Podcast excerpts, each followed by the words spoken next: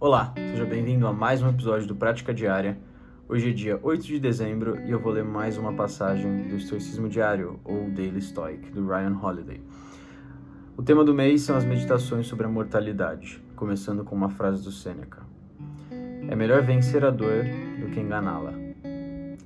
Todos nós perdemos pessoas que, de quem éramos próximos: um amigo, um colega, um pai, um avô. Enquanto estávamos sofrendo com essa dor, alguma pessoa bem intencionada fez o possível para nos distrair ou nos fazer pensar em outra coisa por algumas horas. Por mais gentis que sejam, esses gestos são equivocados. Os estoicos são estereotipados quanto à supressão de suas emoções, mas a sua filosofia foi na verdade destinada a nos ensinar a enfrentar, processar e lidar com as emoções imediatamente, em vez de fugir delas. Por mais tentador que seja enganar a si mesmo ou se esconder de uma emoção poderosa como a tristeza, dizendo a si mesmo e às outras pessoas que você está bem, a consciência e a compreensão são melhores. A distração pode ser agradável a curto prazo, indo a jogos de gladiadores, como um romano poderia ter feito, por exemplo. Focar é melhor a longo prazo. Isso significa enfrentá-lo agora.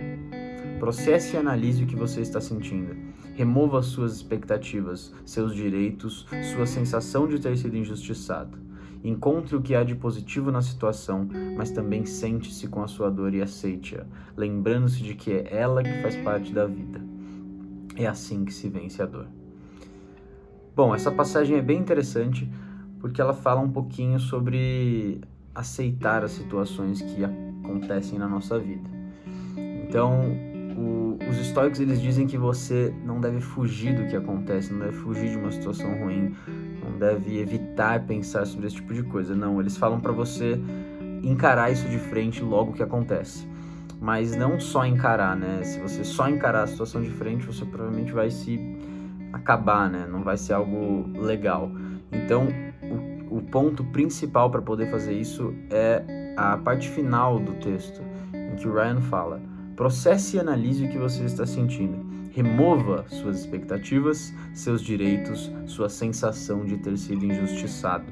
Ou seja, pare de pensar sobre a sua perspectiva do que aconteceu. Pense no que aconteceu. Existe uma grande diferença entre as coisas acontecerem e você pensar sobre o que aconteceu. Então, tem uma grande diferença entre o fato e, e a perspectiva do fato.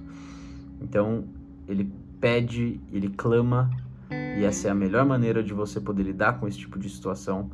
É você encontrar o que tem de positivo nela, mas também entender a dor, entender a perda, mas de uma forma saudável e de uma forma que você saia, que você não coloque essas expectativas, esses direitos, essa sensação de ser injustiçado dentro. Essa foi a passagem de hoje. Espero que vocês tenham gostado. Um abraço.